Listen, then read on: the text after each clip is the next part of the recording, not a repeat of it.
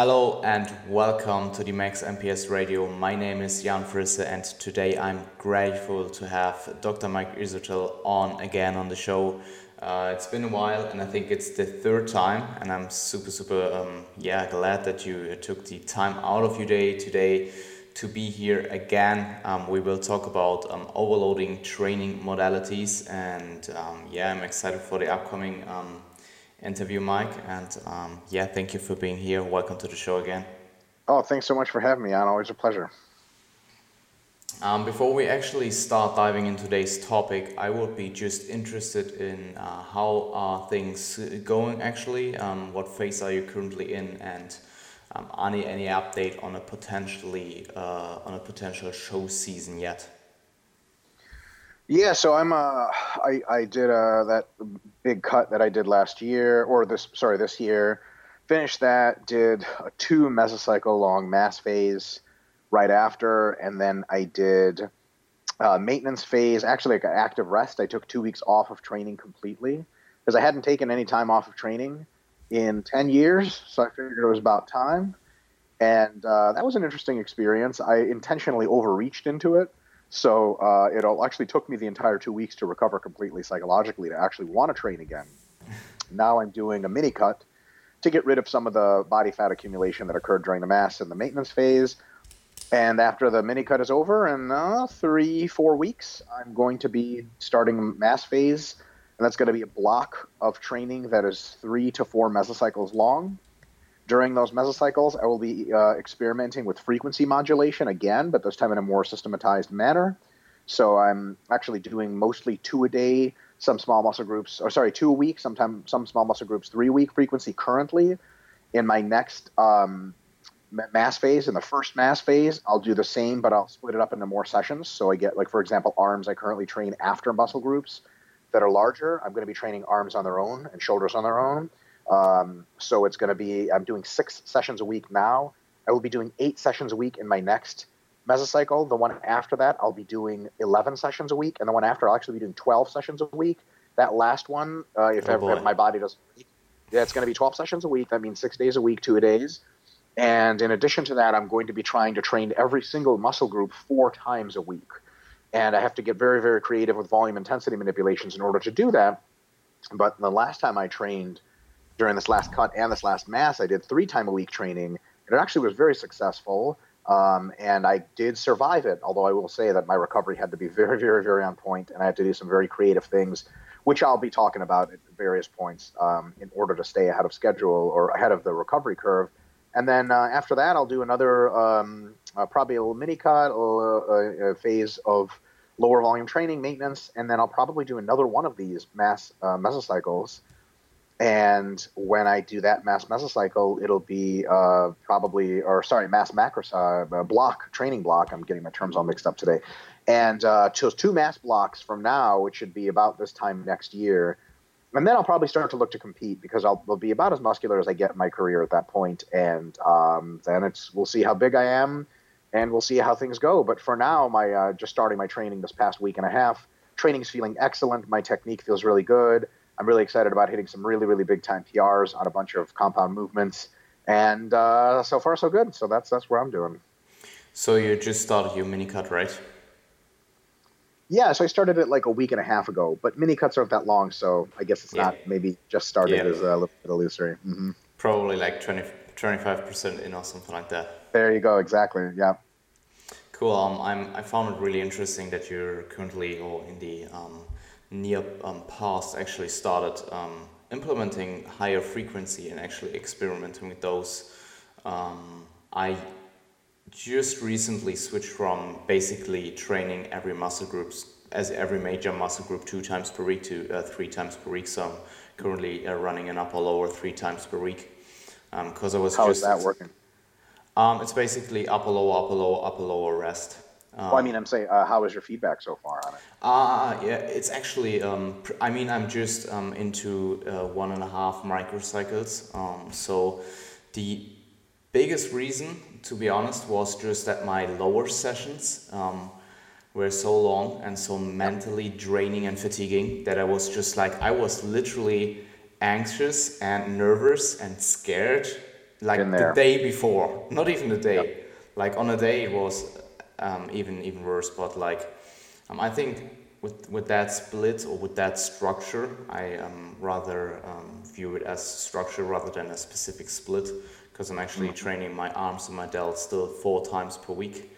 Mm-hmm. Um, um, I, I think it's definitely helping with um, having the same volumes or training with the same volumes, but overall um, accumulating less fatigue, um, especially mental fatigue over the week. Um, so yeah, that's um, definitely something interesting, and uh, I will probably start implementing that in my um, improvement season or gaining season, whatever you want to call it, sure, uh, sure. after the prep. Very cool. Yes, yes, yes. Starting with today's uh, starting with today top today's topic, um, it will be actually overload training modalities, and um, we just uh, you actually talked about that in the UK in the practical um, day in the last UK Revive uh, RP conference. And um, my first question, my initial startup question would be: Could you um, go through the overload training modalities? and how and where would you place each and every one in an hypertrophy macro cycle and with how much focus in each phase. And we will just go through them and I will ask more specific questions to each of those um, in between the actually uh, modalities. Sure. Uh, some of these are not so much phase specific as they are in the individual situation specific, so I can get into that as well if that's okay with you. Absolutely. Okay, great. So, you know, there's, I think, nine uh, modalities, uh, overload training modalities that we cover in the um, eventually upcoming hypertrophy book, which is actually well on its way in editing. So it should be done uh, by early next year. And um, so the first one is straight sets. I mean, it's the most common by a long shot that anyone does. And straight sets are just like when you do a set of, uh, you know, roughly five uh, to 20 repetitions for hypertrophy. And you um, do that set. You got, you know, within four reps of failure or closer, you rest uh, enough time to get all of your breath back normally to get another good performance, and then you repeat the process. And uh, that's the kind of training you normally do for hypertrophy. It has a variety of benefits.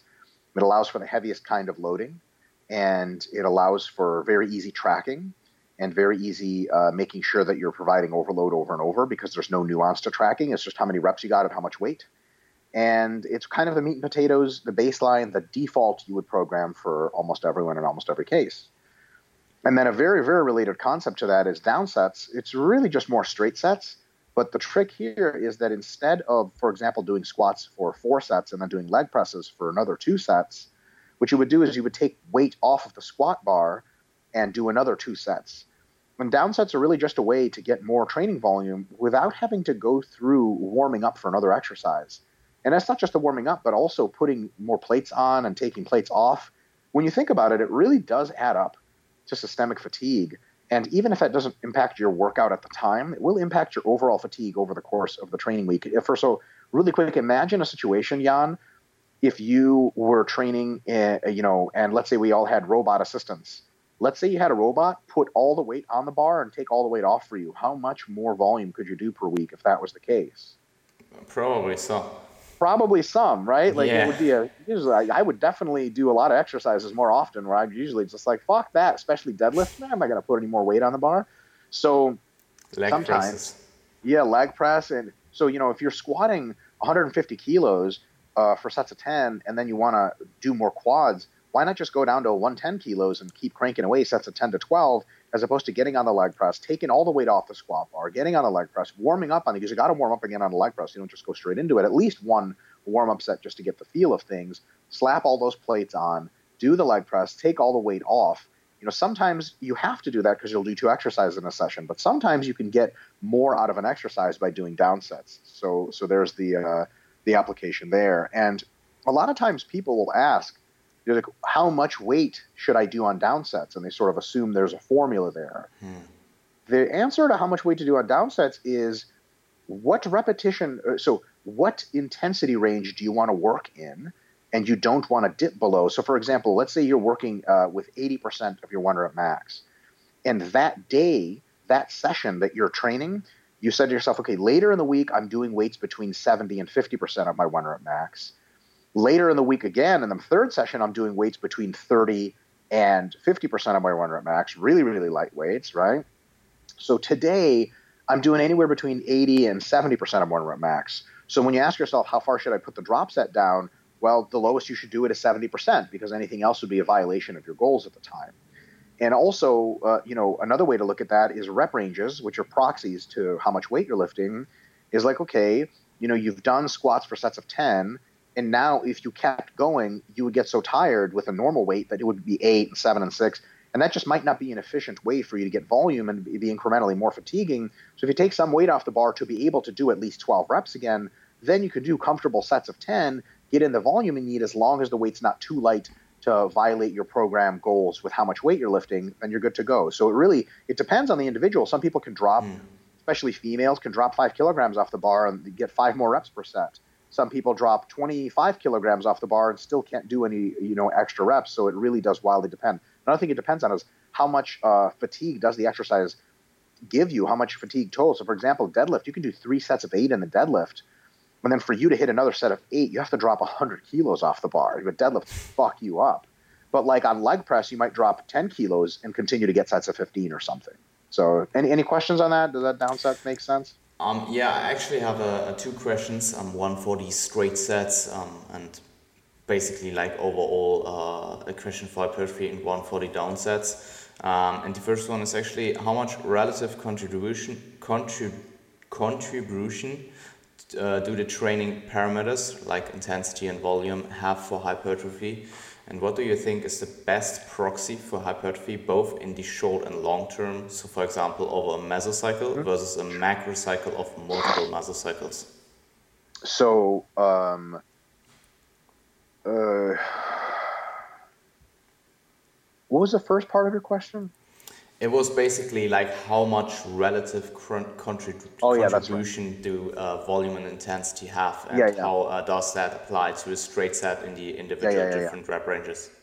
So uh, you know they've done quite a bit of research on this now. Certainly not enough to draw very very firm conclusions, but they've demonstrated that you know south of 30% one rep max, it doesn't even matter if you go to failure. You just don't get very robust hypertrophy anymore, or as robust north of 85% max or so, the fatigue, the stimulus to fatigue ratio of each repetition becomes so massive, or sorry, so low, the fatigue becomes so high that you can absolutely grow if you train north of 85%, but it's just not an efficient way to do so. It's rather, actually, efficient is not the term.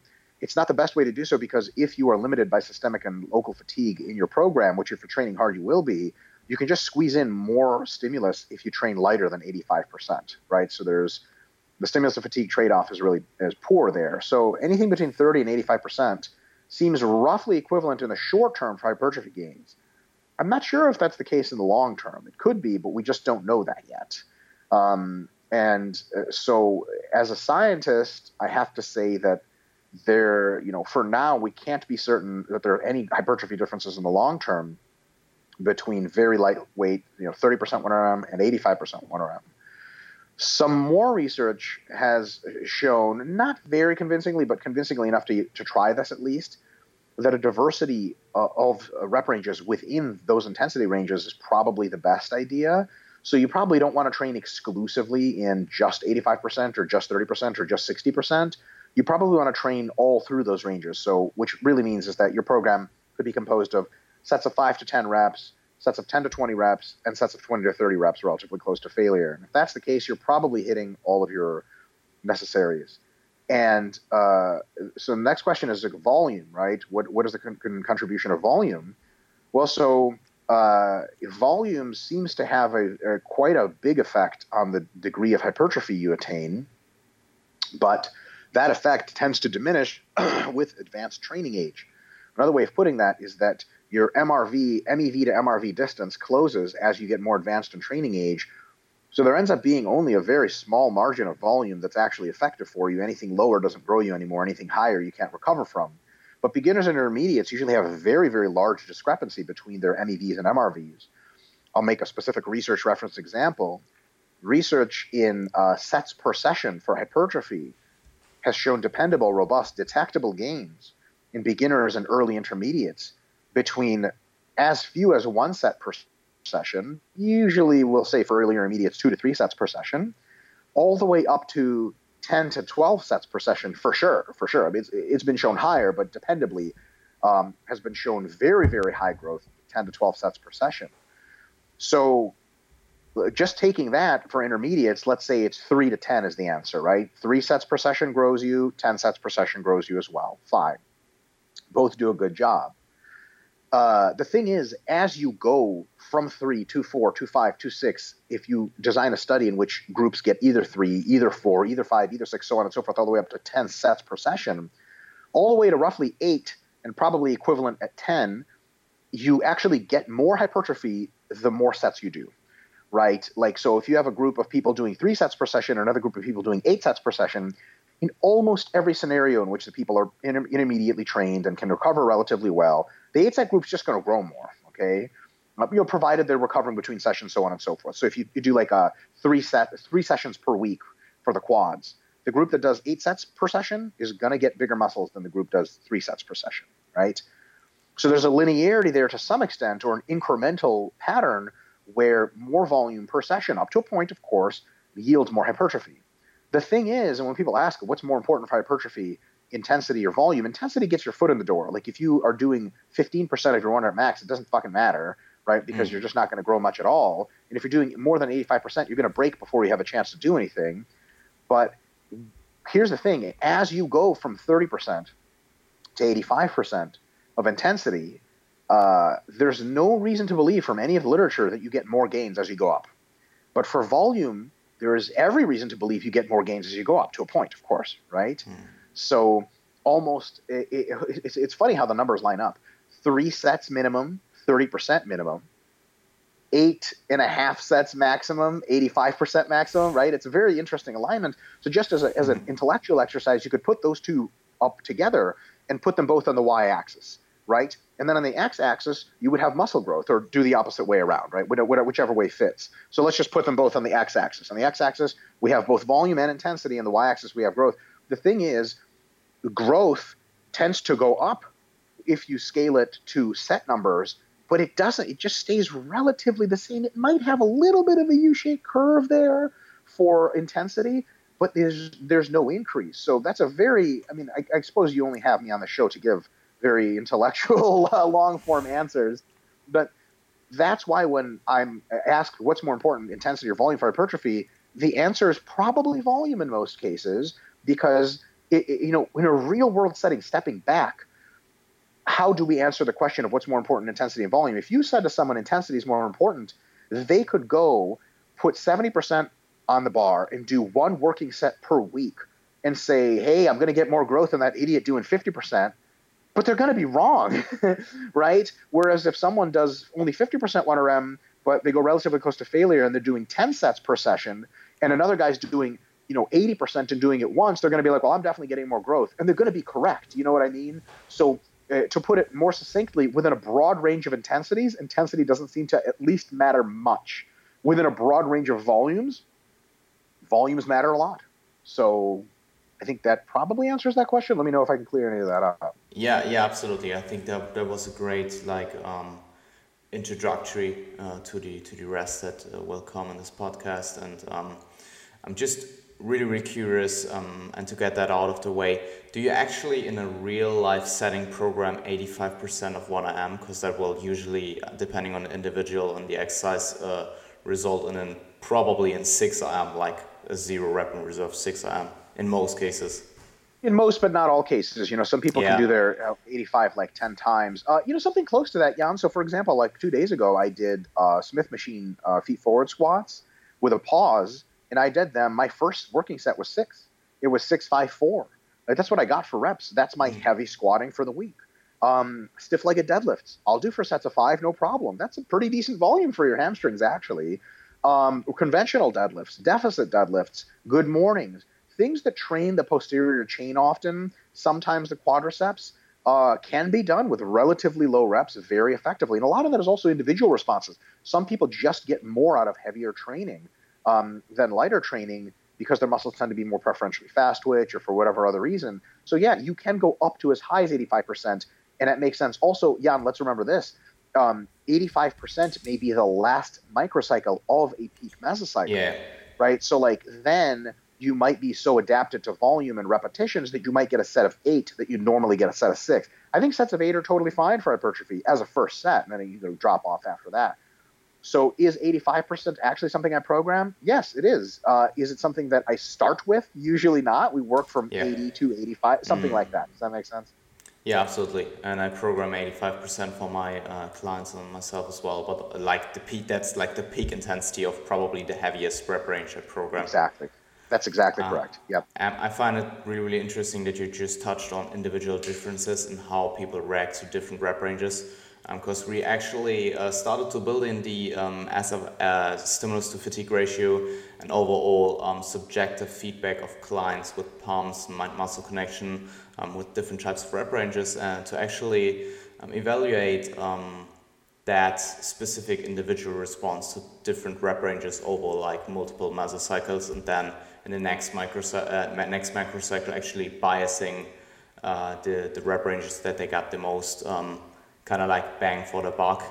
Um, and actually biasing rep ranges um, over like a mac- mac- macrocycle to the individual, which is pretty cool and pretty um, pretty advanced. I, I really like. That's this. awesome to hear. Yeah, yeah, it just it's a really tough thing to be able to. It's only for advanced people. Yeah. Because you have to know what you're looking for. It's not just like oh this feels better, oh this gives me a better pump. You have Absolutely. to give them all of the yeah. indices. They have to choose and sometimes, like honestly, the answer because you know people all want to be specials. Not all. A lot of people want to be special snowflakes. They want to find their rep range. Well, sometimes it's all of them. Like for example, for my back, when I train my back, nothing feels better for pull-ups than sets of five to ten. To be completely honest, like if I do pull-ups lighter for high reps, I just don't get as much out of it. Um, but for lat pull downs, I love sets of 20 to 30. And for machine rows, I love sets of 10 to 20. So, you know, what's my rep range for lats? If it's all of them, you know, so I split my volume among lats evenly, and there's nothing wrong with splitting volumes evenly. So uh, I think a lot of people like try to really squint at the data and be like, what's my favorite rep range? And there is no like. So for example, on a heavy lift, you could be like, man, I really feel a shitload of tension in my hamstrings. It's awesome, but I don't get a pump. It's like, okay, well that's good. And then for the moderate rep range, like I get I get a pretty decent amount of tension, not the best, a pretty decent pump, but not the best. Like okay, cool. And then the lightest ones are like my pump is crazy and my mind muscle connection is unbelievable, but I just don't feel a lot of tension in the muscle. I'd be like, well, I guess it's all pretty good then, you know. Just it's okay to split it three ways. Does that make sense? Yeah, absolutely. I think it's definitely an advanced concept and actually takes quite a lot of time to actually like work that out, and also highly, highly, highly uh, muscle group specific. Very. Yeah. And actually, the second question, um, or, or, second part of the part of the question was, um, what do you think is the best proxy um, for growth or hypertrophy um, in both in the short, short and the longer term? Yeah. So in the short term, uh, we have to use the proxies that are available to us as uh, people who train with weights, not as people who live in laboratories. So muscle protein synthesis directly measured, sorry for the title of your podcast, unfortunately, uh, is directly out because you can't do MPS measurements, you know, day to day. It'd be sweet if you could, but unfortunately it's not in the cards. So we have to look at proxies, um, and a couple of them are really obvious, and some of them are not so obvious but still effective. So I'll go through a couple of the most common ones. One is what I just described as tension perception to the target muscle. So, like for example, if someone's doing stiff-legged deadlifts and they literally they're pretty advanced, they know what they're doing, and the technique you're having them try, they're like, I can't feel any tension in my hamstrings. Are you really going to be like, ah, don't worry, it's still hitting your hamstrings? I don't know. I wouldn't say that to somebody who's advanced. I would be I would be concerned that the technique is off and needs adjustment, right? So the, the easiest one is is not even a mind muscle connection. It's do you feel tension throughput through the muscle that is required? The related variable to that or part of that umbrella is do you feel a lot of tension going through? Like you know if you do deep leg presses on quads someone's like hey does that stimulate your quads? You're like dude try it. Like it, it like every rep is like oh my god something not good is happening to my quads. They're definitely active. You know, it's like it's just crazy, crazy amount of tension you can feel through them. That's different than a mind muscle connection to some extent, because a mind muscle connection is a bit more qualitative, but it's very related. So if you can feel a mind muscle connection, specifically if you can feel tension in the target muscle, specifically if you can feel that tension as literally perceptibly overloading, right, a large degree of tension, then that's a very good thing, right? Then that probably relates to stimulus in a rating scale. So, for example, if you did an exercise for bicep and you rated it as a one on tension perception, it, that means it would be like, you know, like, yeah, you can sort of feel it, but not really. A two would be like, yeah, it's probably about average. And then a three is an exercise that you just fucking feel right in the belly of the muscle, tip to tip, all the way, origin and insertion. You know the shit is like, like um, a good analogy there is pec, uh, dumbbell flies for chest, right? Like, that's not a mystery as to where that shit is happening. And sometimes people have interesting biomechanics or their biceps are really inflexible and they don't feel dumbbell flies pulling their chest apart and they just feel it in the biceps, right? That's a, an opportunity to make that adjustment. Another one is uh, the uh, burn. And so while tension perception is more reserved for heavier weights, the burn is more reserved for higher weights. So you're not going to get a burn doing sets of eight in the squat or sets of six, right? You're not going to get a burn in the target muscle. But you can tell if you're properly targeting the muscle if at least high rep exercises burn it. For example, let's say you do a quad exercise, but your squat stance, and it's a squat, but your stance is really wide and you're cutting the reps really high. If you do sets of 30, where are you going to feel the burn? Probably your lower back, probably your glutes. You might not ever feel a burn in your quads. So when someone tells you, like, hey, do you feel that in your quads? You have to be honest and be like, I don't think so, right? Like, clearly the muscle that is active is going to be summing metabolites which cause a burn directly. So if you don't feel, um, if, you, if you think an exercise targets a certain muscle, but the burn is felt in another muscle altogether during that exercise for high reps, it's a point of concern. The stimulus likely is not that high to that muscle, right? And it's probably high to the muscle you're feeling the burn in. A really good example is uh, if you're you get pretty strong pull downs on a slippery pull down bar, you feel basically you get a burn in where your forearms and your biceps, and you don't feel shit in your lats if someone says, "Hey, is that a really good exercise for your lats?" like, you know what? Without straps, no. like it's really just not because let's look at it more objectively. At the end of your set, you're probably zero RIR with your forearm grip ability. You're probably one RIR with your bicep flexion ability, and probably like eight RIR with your lats. Right? That is, is that really stimulating your lats? Probably not. Right? So that's another instructive thing we can use. Another proxy variable is the pump right? Like if you uh, get a pump, that's probably a good thing. Uh, pumps tend to be maximized either in the high or moderate rep ranges, but sometimes for very fast twitch muscles, you can get your best pumps in the lower rep ranges. None of these are standalone indices, but a pump is generally a good thing. Why? Pump has been directly linked to hypertrophic mechanisms, cell swelling, and two, the pump seems to be something you only get through homeostatic disruption to the target muscle. Like if you do a just a set of high reps, and it's just one set, and also if you're not very high rep responsive, you usually don't get a pump. You just get a lactate burn at the end of the set, and then you're like, Meh. and people are like, "How was that?" You're like, "I don't know, I'm just tired." You know, like you don't get a pump running around the block either, but that's really high rep, and that's really is going to cause a lot of lactate burn.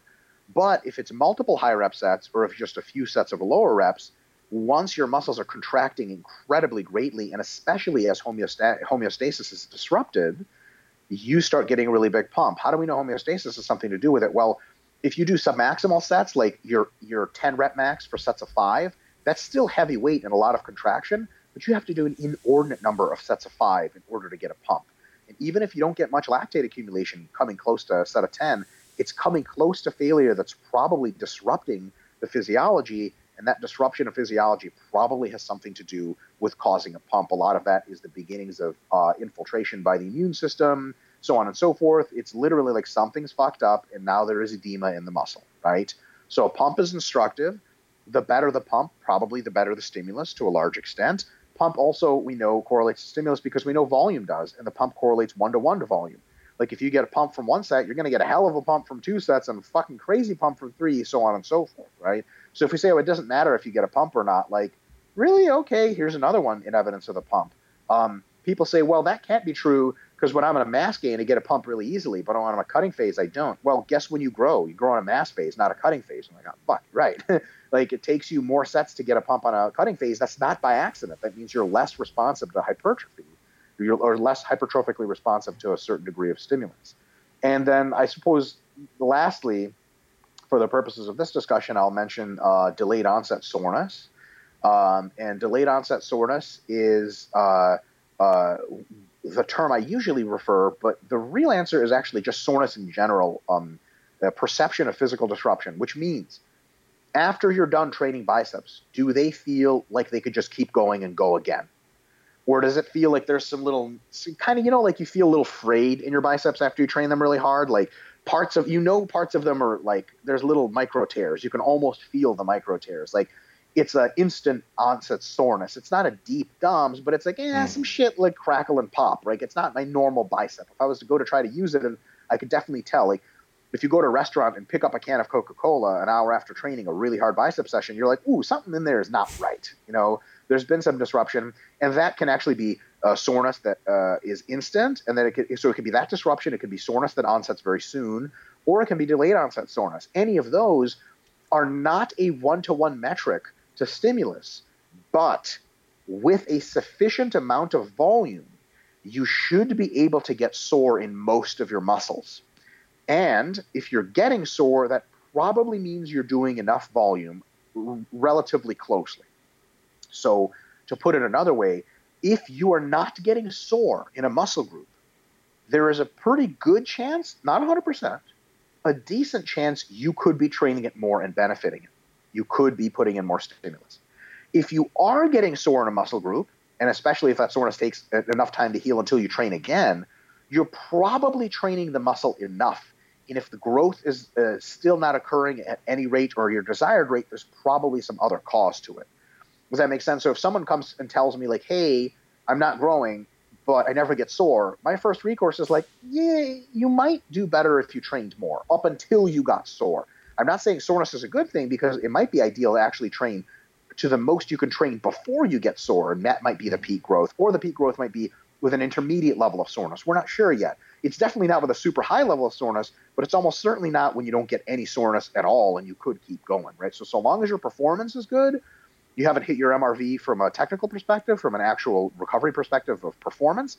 If you're not getting sore, you can probably do more and benefit. And almost all the studies have supported that so far. Like almost every group of people they ever take think they're training enough they train them more they grow more right so it's definitely limits to that but there's an argument whereas if someone came to me and said hey listen i train i get sore like on a monday thursday schedule for chest i get sore monday i take until thursday to heal i get sore again thursday and take until like sunday to heal but i'm not growing i almost never tell them training more is your answer i would say you probably have to eat more sleep more more intelligent program design maybe even train less so that's how I would use soreness. Soreness is like a okay, if you get sore, you definitely did at least enough, probably more than enough.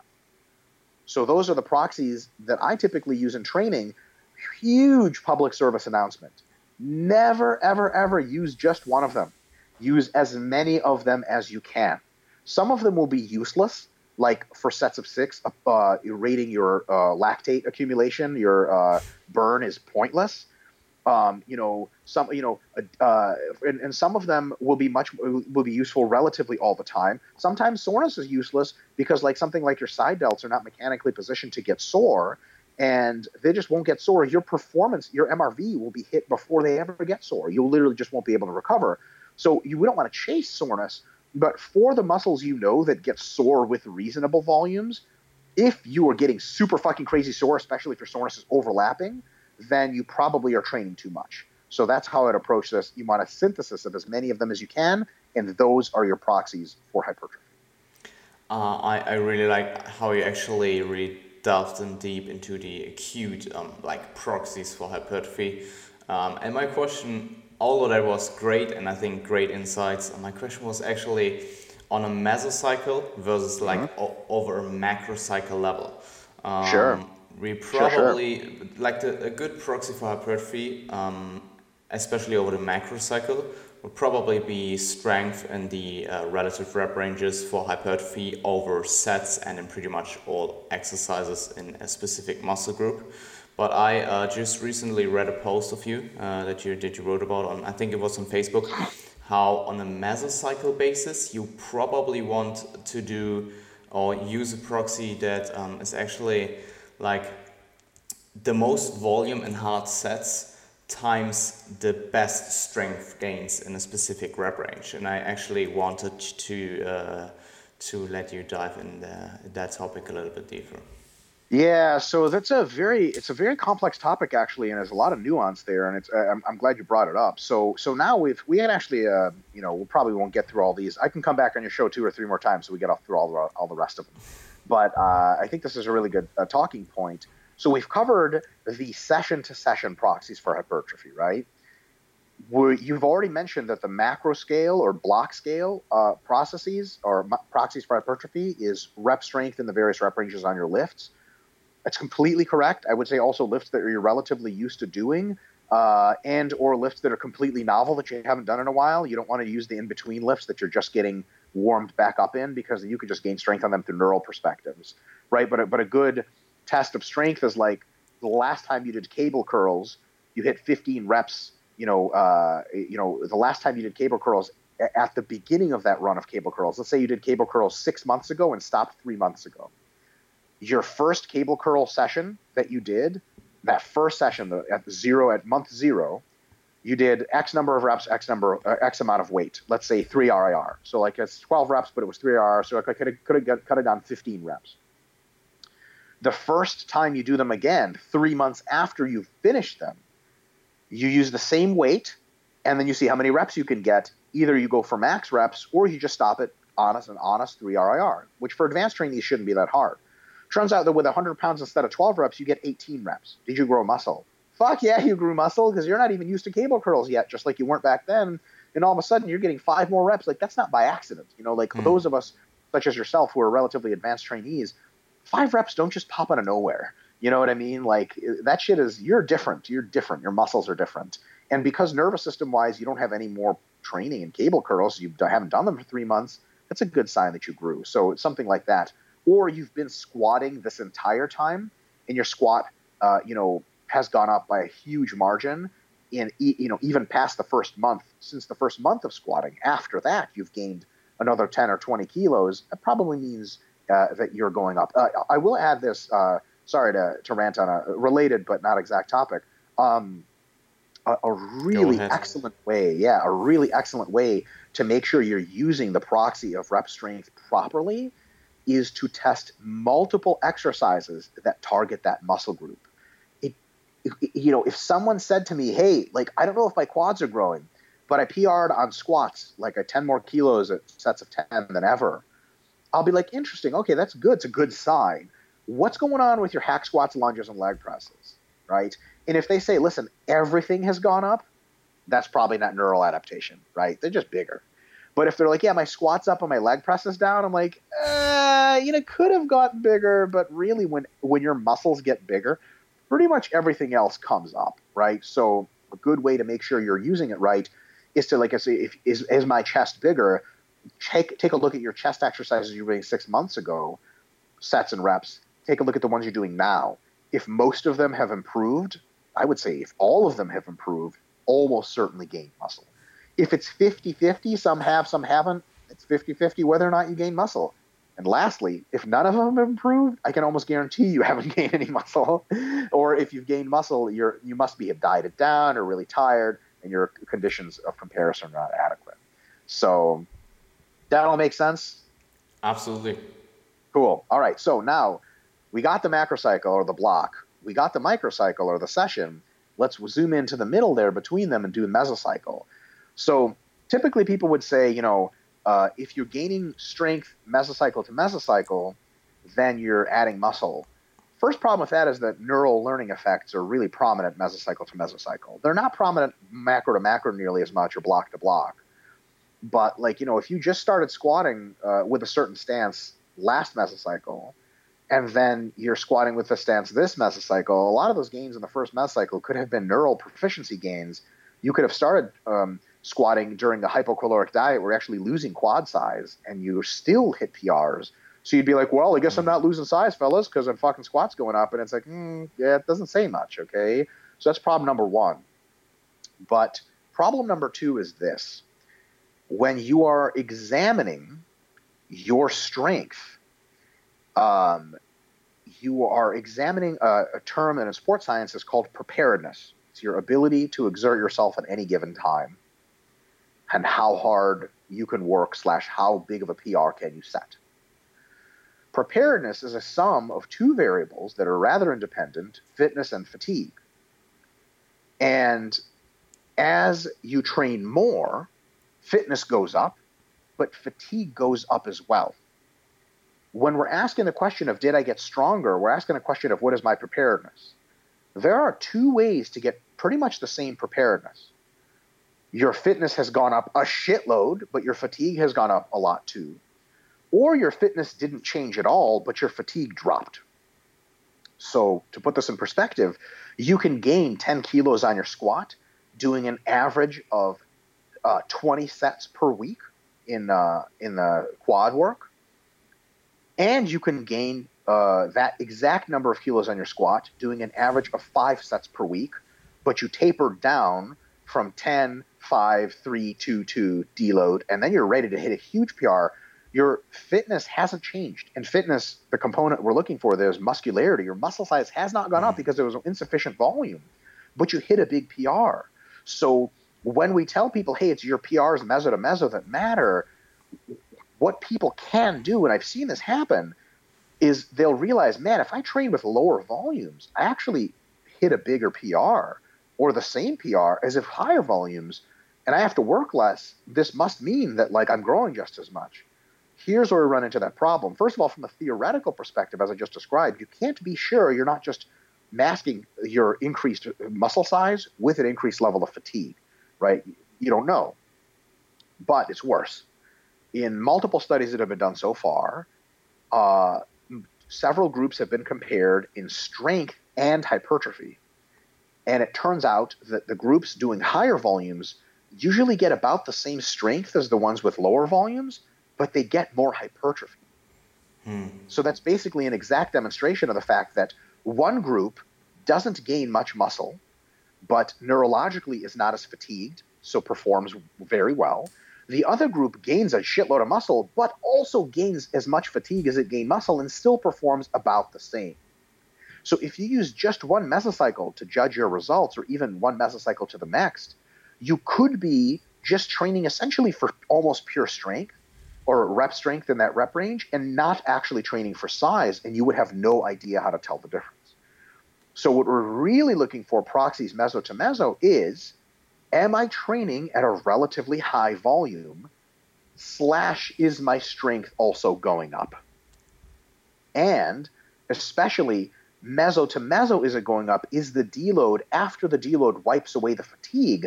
Am I seeing something? And can I repeat this in multiple mesos back to back? Here's what I mean. If you do a meso of average five reps, the first meso you get great results, great neural improvement. The second meso you probably won't get that much improvement because you're neurally maxed out. And that entire time over the two mesos, you've gained almost no muscle. However, if you do a mesocycle where you do sets of 10 and you do way more sets, you might get the same strength increase after the first meso and then get a very similar strength increase again in the second meso because your muscularity continues to adapt even as your neural uh, abilities are basically topped out.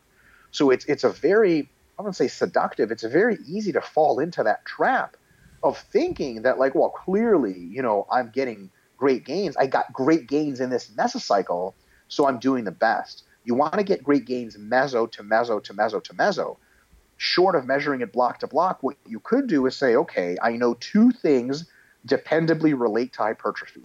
One is high volume training, and two is making sure that I'm gaining on my lifts. So, what you can do is basically tell yourself, I'm going to train with a volume that's so high that it definitely doesn't make me weaker. And it's still getting me a little bit stronger micro to micro, or at the very least, my strength is stable micro to micro. And it's getting me gains meso to meso. That is a dependable way to cause hypertrophy. On the other hand, if you do low volume training, you can get gains within a mesocycle, but you know that's mostly because you're not accumulating a lot of fatigue and you're probably not really just causing a whole lot of adaptation one way or the other as far as muscularity is concerned. So it's in that case better to side on the high volume side, err on the high volume side rather than the low volume side. I will say, however, there is no need to make these considerations if you train within your volume landmarks. If you start at your minimum effective volume or relatively close to that at the beginning of a mesocycle, and you slowly ramp up your training until you get to your MRV or close, you will have worked through all of the volume that you need to, and your average volume will be pretty close to optimal. And you'll never make that mistake because somebody could say, well, listen, if I train with higher and higher volumes, wouldn't I get to a point where I'm actually getting weaker and then that's kind of fucking too late? Because look, I did a whole mesocycle of 30 sets of quads. I realized I got weaker at the end of it when the fatigue came down. That means it was way too much volume. Yes, if you train MEV to MRV, you'll never get there. Because as you do 18 sets and 20 sets and 22 and 24, at some point you'll hit your MRV. You won't be able to recover session to session. And then by definition, you know okay, any more volume than this is definitely in the negative. So if you just go MEV to MRV, you don't have to concern yourself with this. But if you do go MEV to MRV, you will train with a, a, relatively high amount of volume, a volume that will be both making you stronger meso to meso to meso and making sure that that strength is coming from a hypertrophic drive and not just neural drive. Super insightful, and actually, um, I think it's it's the same with um, with actually comparing not only meso to meso, but only the individual micro to the next meso individual micro, so micro one to micro two uh, to nah, micro one, meso one, micro one, mm-hmm. meso two, micro one, mm-hmm. meso three, and actually comparing your performance in like the same setting in terms of fatigue or with the same amount of fatigue rather than trying to um, artificially uh, um, get like boost your strength. Yeah induce your strength by lowering fatigue and then actually test and have like higher performance um, uh, here's another one like people will say like you know my squats going up but i had to put a belt on in this meso and then i switched to low bar but my squat's still going up. That's a good thing because i'm lifting more weight. It's like yeah if you were powerlifter it would be. For hypertrophy it's it's it's not. Like there's no point. So a, a really good thing about training in the RIR system like you and i and many others do and a good thing about tracking all of your numbers, not just your numbers on a peak week or a week one, is you can do a mesocycle to mesocycle total comparison yeah. where you squatted in the first meso, you squatted in the second, you squatted in the third. All you have to do is ask yourself, if I compare my first meso to my third meso, are the third meso relative intensities and so on and so forth are, are or sorry relative intensities are the performances just higher all the time and it's like look if micro one's better than micro one two's better than two three better than three you're just bigger. You know, there was never, you could have had a bad day or a good day, had a little bit less fatigue, had a little bit more, but generally speaking, you're going to have an average of about the same fatigue over the whole mesocycle's accumulation phase. So if you have better performance in one accumulation phase than another, especially if there's a mesocycle between them, you're probably growing muscle. Yeah, yeah, absolutely. Um, I I love when clients actually tell me that they hit uh, have hit relative PRs um, and by the way, really interesting discussion with John Peters um, on the Revive podcast. That was, Thanks. I'm glad you liked it. That was pretty, pretty cool. Pretty cool. Um, and yeah, I, I realized that we will probably run uh, short in time for all the uh, nine modalities. So, well, how about this? I think we can get through controlled eccentrics and pauses and high rep short rests and then we can save all of the metabolite stuff for another metabolite podcast. Is that okay with you? I would say let's let me ask my question for the downsets, and then if we have time, we can dive into the controlled eccentrics and pulse. Okay. Cool. Um, because actually, the downsets, I have the questions of how much emphasis would you put on resting longer or resting as long as possible to conserve performance in subsequent uh, sets, and when is it actually better to do downsets? Yeah. So I think the question of rest has been asked by uh, a few people in the wrong way. They're looking at the question of rest from an athletic performance standpoint or from a rigidity of measurement standpoint where they want one of two answers. One, how do I get my best performance? Which is a fine question to ask if you're an athlete performer, not a bodybuilder. And two, how many minutes or seconds do I need to rest? Which is, you know, would be it would be great if all answers ended up like that, but they don't, right? So we actually need to do is, uh, and this is uh, something that Dr. James Hoffmann has, has, has uh, really, I would say, taught me very well, is the needs analysis and how important needs analysis is. In other words, what the fuck are you doing in the gym? Why are you there? Very specifically, why are you there?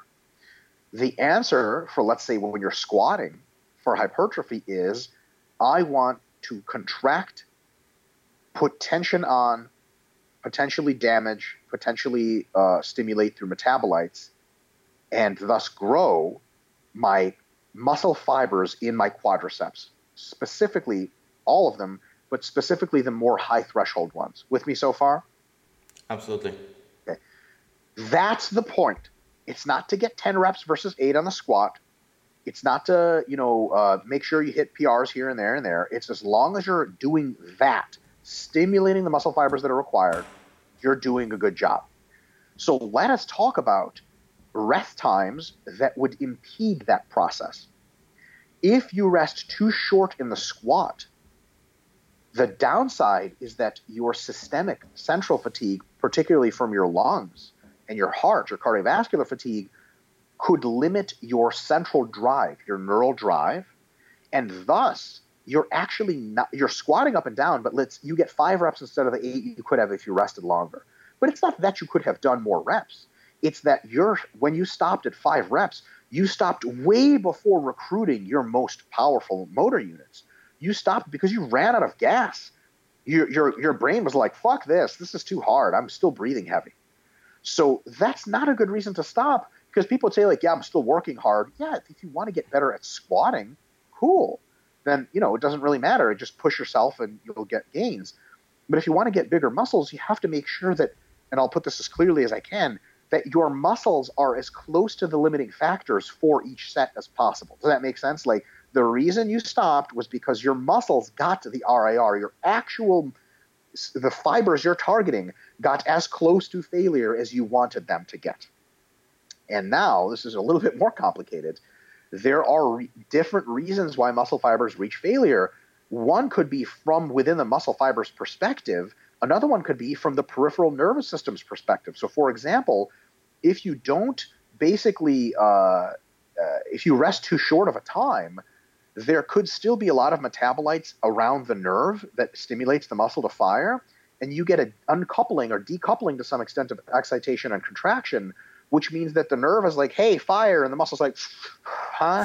Like the muscles on, on, on Italy and Spain holiday mm-hmm. time. And it's like, oh, this, this is nonsense. I'm on vacation, right? I'm on holiday for six weeks. So you're trying, but the muscle isn't getting contracted nearly as much as it could be, or at all in some cases, specifically those big motor units.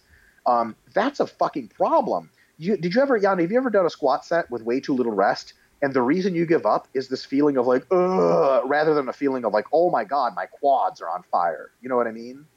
Like actually probably no because i always rested long enough. Well fuck man. You should try it. Here's a good way to try it just for shits and giggles. Do a set of 10 rest 20 seconds don't even take your belt off and then try another set. Like you'll do three but it won't be because your muscles are tired. It'll be just like your core starts to collapse you're running out of gas. Yeah and you don't actually here's a trippy one you don't actually feel like you're squeezing your quads as much as you could be. Like your nervous system is that tired. In addition to that some of the metabolites around the area could be could be interfering with the release uh, with various parts of the contraction process.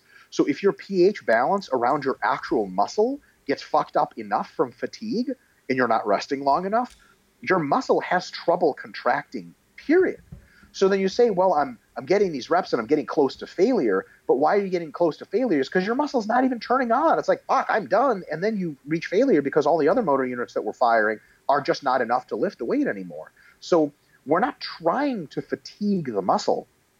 We're trying to stimulate it. So how long do we need to rest? Long enough for a couple of things to happen. One, for your cardiovascular system to not be a limiting factor, and that's by far the biggest one.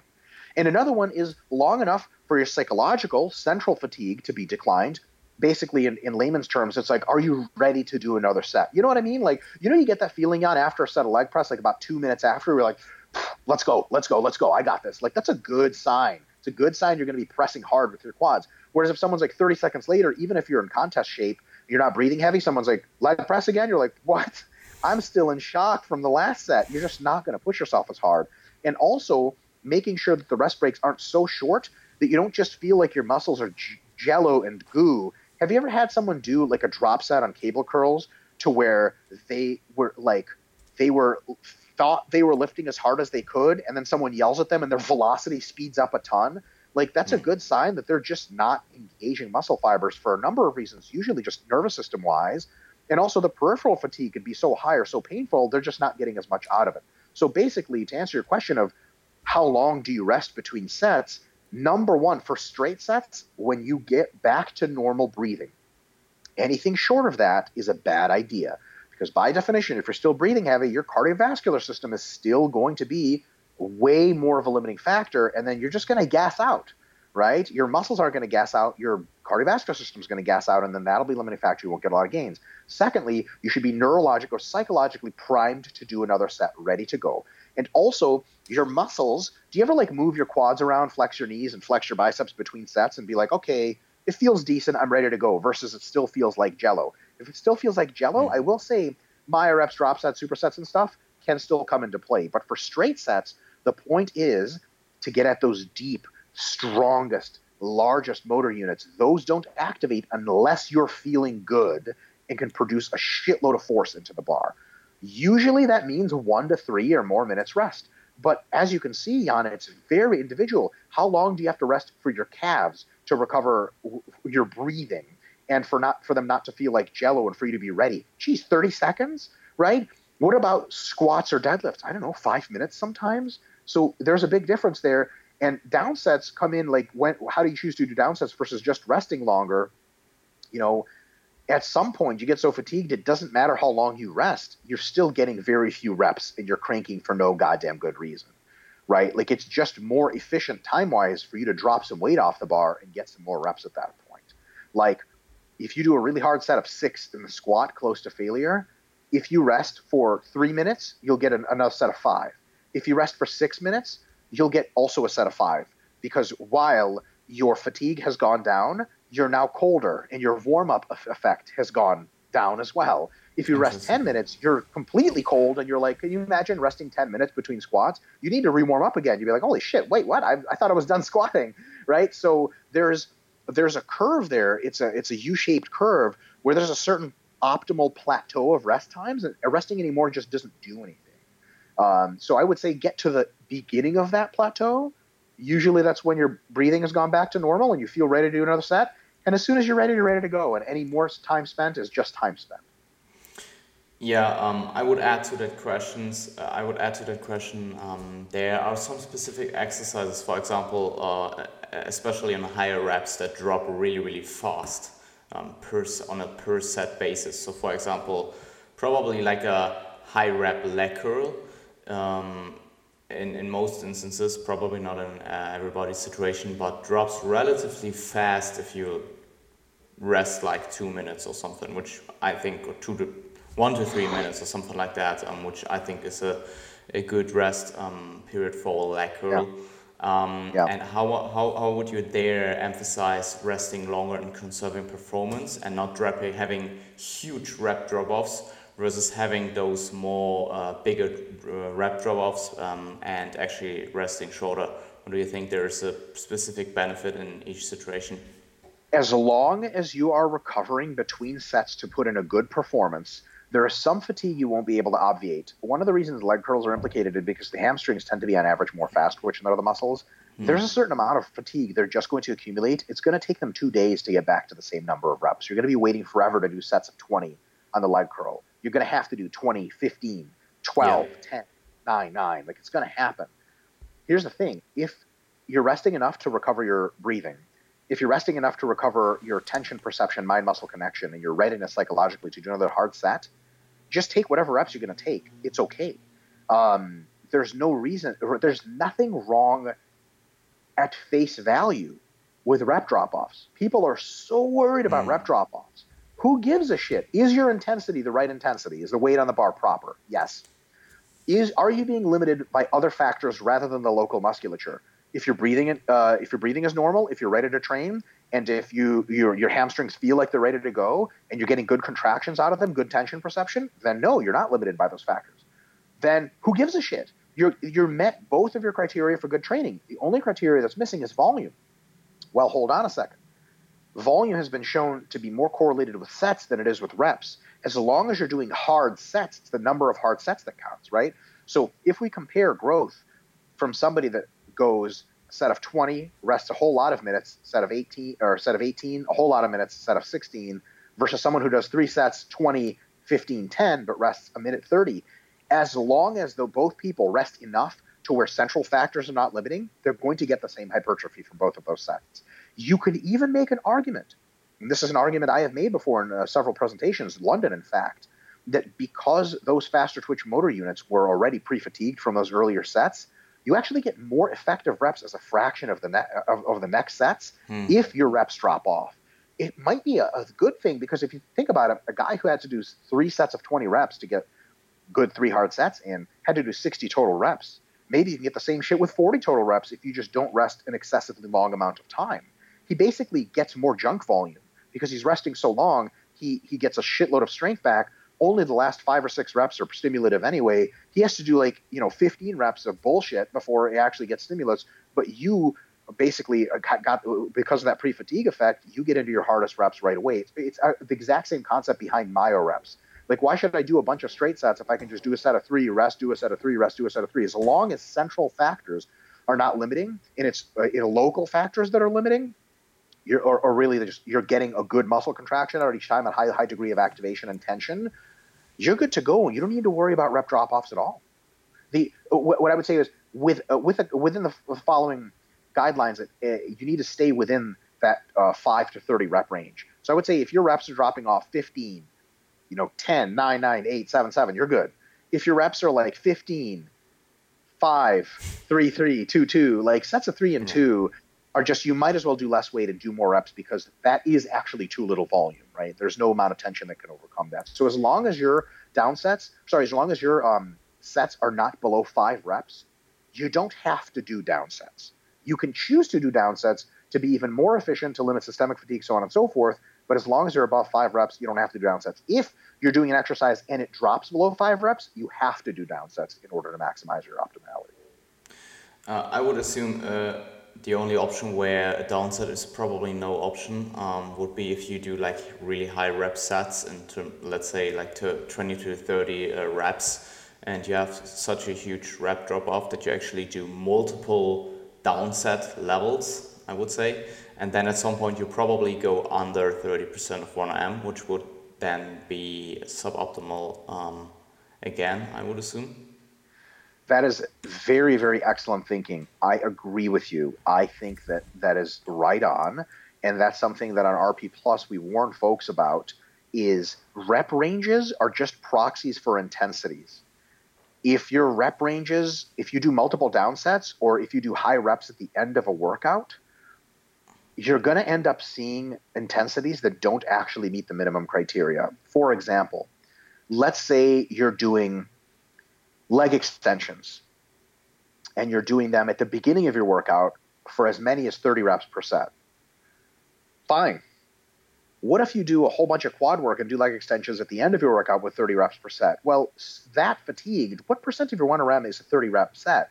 Fuck, like 15? At the end of your workout, leg extensions, anything over 20 or 25 reps per set is probably too light.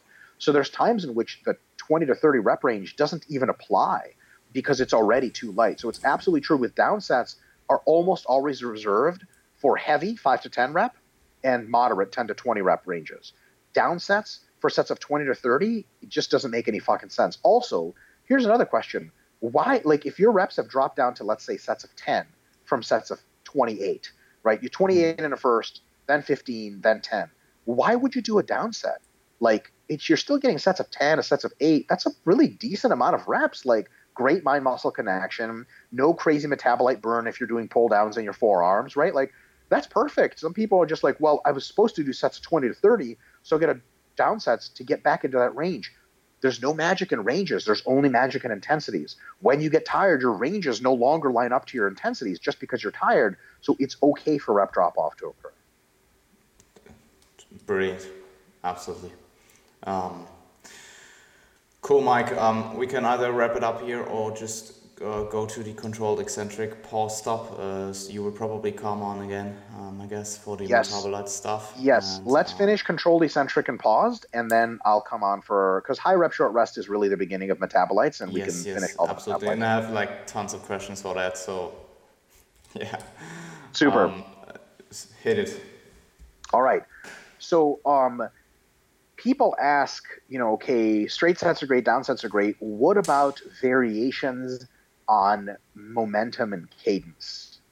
They'll say, you know, what about things that are like, you know, um, how slowly should I be going on the eccentric? Should I take a pause? Should I control the concentric or should I express my best abilities? And it is an overload modality that is different than straight sets and down sets because it is a change. But so far, the literature looks like this. Within roughly three second eccentric or faster, three second full pause at the bottom or faster, or a three second concentric or faster, results are roughly equivalent for hypertrophy. I will take an educated guess to say that anything faster than a one second eccentric does not load the musculature appropriately on the eccentric. It doesn't load the musculature remotely close to its full potential, and thus it is suboptimal. I will say that a pause as little as three seconds is totally cool, but uh, and as long as three seconds is totally fine. So the pausing is is neutral. But I would also say that for contraction purposes, and there is some evidence to suggest that higher velocities actually tax your fast twitch mu- muscle fibers even mm. more in some cases than going to failure with uh, normal velocities. There is, and you definitely get higher levels of muscle activation at, at, at faster velocities, uh, provided there's enough resistance there. So I would say uh, limiting your concentric to as little as three seconds is close to optimal but really trying to lift at a brisk pace. I wouldn't say explosively, but keeping your concentric to one or two seconds is probably better than three. So control eccentric, pause your length, your choice, and a nice brisk concentric would be my recommendation for what is closer to optimal. Now, that still leaves a big difference between two second eccentric and three second eccentric, or even one second controlled eccentric. On some exercises, one second is plenty enough like cable curls. One second is all you need to control the weight down. You know, stiff legged deadlift, one second is just going to get you a like torn spine or some shit like that. So, you know, between those, what is the benefit or the downside? Well, the time under tension doesn't actually change if you do controlled eccentric. So a lot of times people say, "Oh, hey, I saw you doing squats, and the time under tension seemed like it was longer." Uh, if you were doing controlled eccentrics, is that why you do them? Well, hold on a second. First of all, if I have if I have a certain given weight on the bar, let's say 300 pounds, if I do regular reps, I can get 12 reps. If I get controlled eccentrics, I can get eight reps. If you look at the time under tension, it's really similar between those. One just gets you more reps and one doesn't because you spend more on the eccentric of one, but that costs you energy. So you end up getting probably about the same amount of time under tension. So controlled eccentrics are not actually a way to really meaningfully, in many cases, expand time under tension. What is the advantage of controlled eccentrics? Honestly, I think the biggest advantage, and I'm not willing to speculate on any others as being very robust. So, in my view, the only advantage I can see right now, which could be wrong, is just variation. It's just a bit of a different exercise. And I do really like one of the benefits of controlled eccentrics, and perhaps an exaggerated pause, is to enhance a mind muscle connection and to perfect technique. Like if your eccentric is faster, sometimes you don't really know what's going on, you can't feel it. But with a slow eccentric on lat pull downs, you can really feel the lats and do that much better on the concentric feeling the lats. Another one is if you don't slow it down too much, a slower concentric can sometimes let you have a better mind muscle connection. So I think those are tools for enhancing mind muscle connection and working on your technique. Like, so for example, if, so, if someone's like, I can't feel my quads on squats, well, show me how you squat. Okay, why don't we slow your squat down and try a couple of different variations of where your hips and knees go? As the squat is slowed down, they can really feel their quads more. They're more in touch with their quads. and then they can say, ah, okay, when I shift my way forward, I can feel it a lot in my quads. When I shift it back, I can't. It's something they would not discover with a, a conventional eccentric speed. So eccentrics, control eccentrics, and controlled pauses are very good tools for two things. One, discovering better technique and better mind muscle connection, and then potentially continuing on with that, or going back to regular speeds and using that new technique. Or the other reason we do them is just pure variation. Like you're just tired of doing Smith machine squats and you want something different, so you do Smith machine squats with a controlled eccentric and a pause. Just psychologically, it's enough of a variation. And it has been shown that uh, eccentric, concentric, and isometric, at least in animal models, has slightly different mechanisms of hypertrophy for each one of those. So sometimes accentuating the eccentric, sometimes taking longer pauses than necessary, sometimes really trying on the concentric and not as much in the others might be a tool for variation, not just psychologically, but heating the pathways in a little bit of a different way and getting more hypertrophy. So I would say that that sort of subset of training to the degree to which you control your eccentric, the degree to which you take a pause, the degree to which you control your concentric has some nuance in there. The easy answer is it largely doesn't matter as long as you don't do anything really stupid like doing 10 second eccentrics or some dumb shit like that. Um, for sure, 10 second concentrics would be fucking real dumb. Uh, but within what's okay to do, there are some variations you can program for mostly variation and sometimes for some technical uh, enhancements as well. Um, absolutely. I would just add in like the um, probably like the uh, injury prevention stuff. Um, for example, like latent prep, you can probably use them as a tool to just uh, get yourself under less load with probably the same stimuli.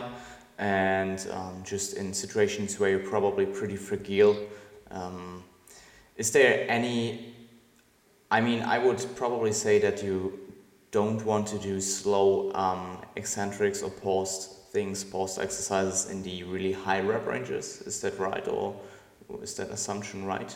So I'll tell you because why that, assumption that, is right. Then you would then you would again have to be less than thirty percent of 1RM, right? That's and that's the only problem. That's the only problem. So uh, it's that confusing rep ranges for intensity. The first question you have to ask yourself when any hypertrophy program is: Are the weights that I'm lifting between thirty percent and mm. 85% of my fresh one rep max in that exercise? If the answer is yes, fucking do whatever you want, right? Or the rest of the details start to matter. But if one of your details, like, are like, okay, I'm doing sets of 20 to 30, which is a proxy for uh, roughly 30% to 50% of your one rep max, right? It's not an exact.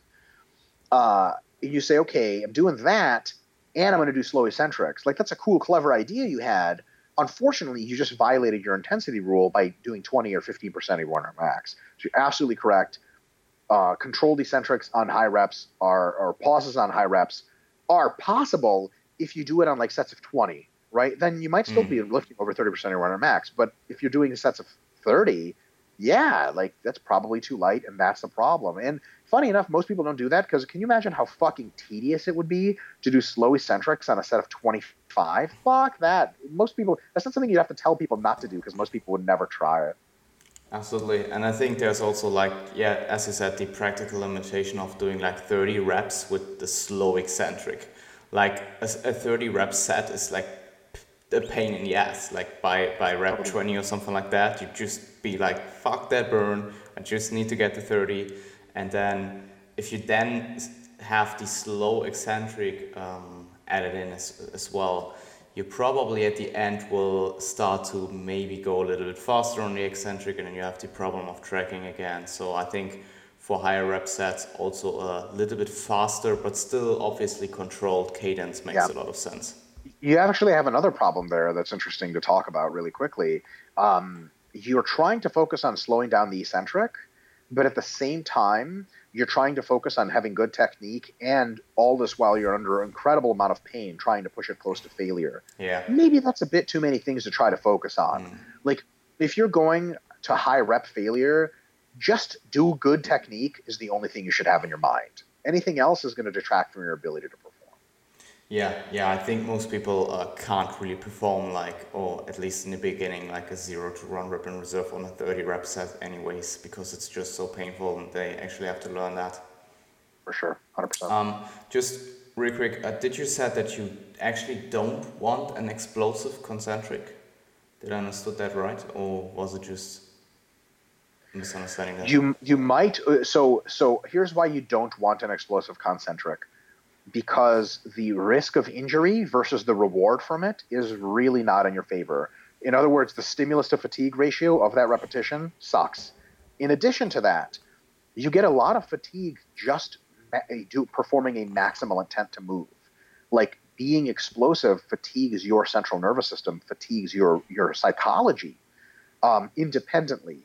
And the next question we have to ask is, okay, how much size do we get out of being explosive? Not much, possibly zero, possibly a little. How much fatigue do we get? A ton. How much injury risk goes up? A ton. Can you imagine someone tearing their pack benching explosively for bodybuilding and being like, yeah, man, it's just what it takes. And someone was like, you know, it's actually not what it takes. Like, you never had to do that. You could have gotten just as big benching like relatively normal speed. How fucking ripped off would they feel?